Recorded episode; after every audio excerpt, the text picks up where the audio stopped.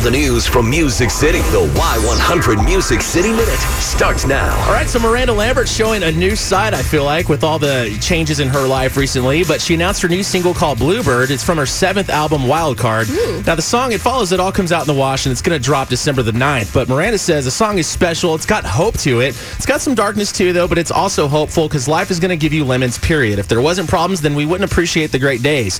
And here's a clip of that song right now.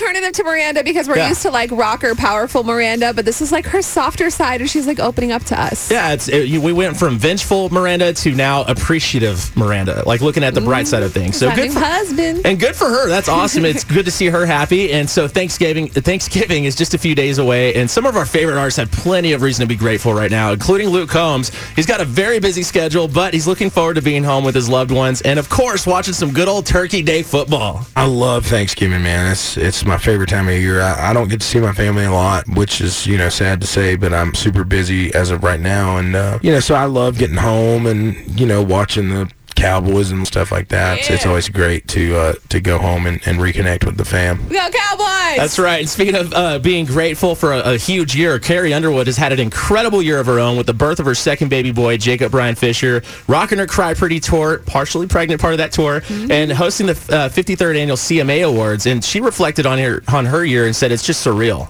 I had a baby earlier this year, which is crazy to think about all the things that we've done and thinking about starting off this year pregnant and and having a baby and um, all of the places that he's already seen.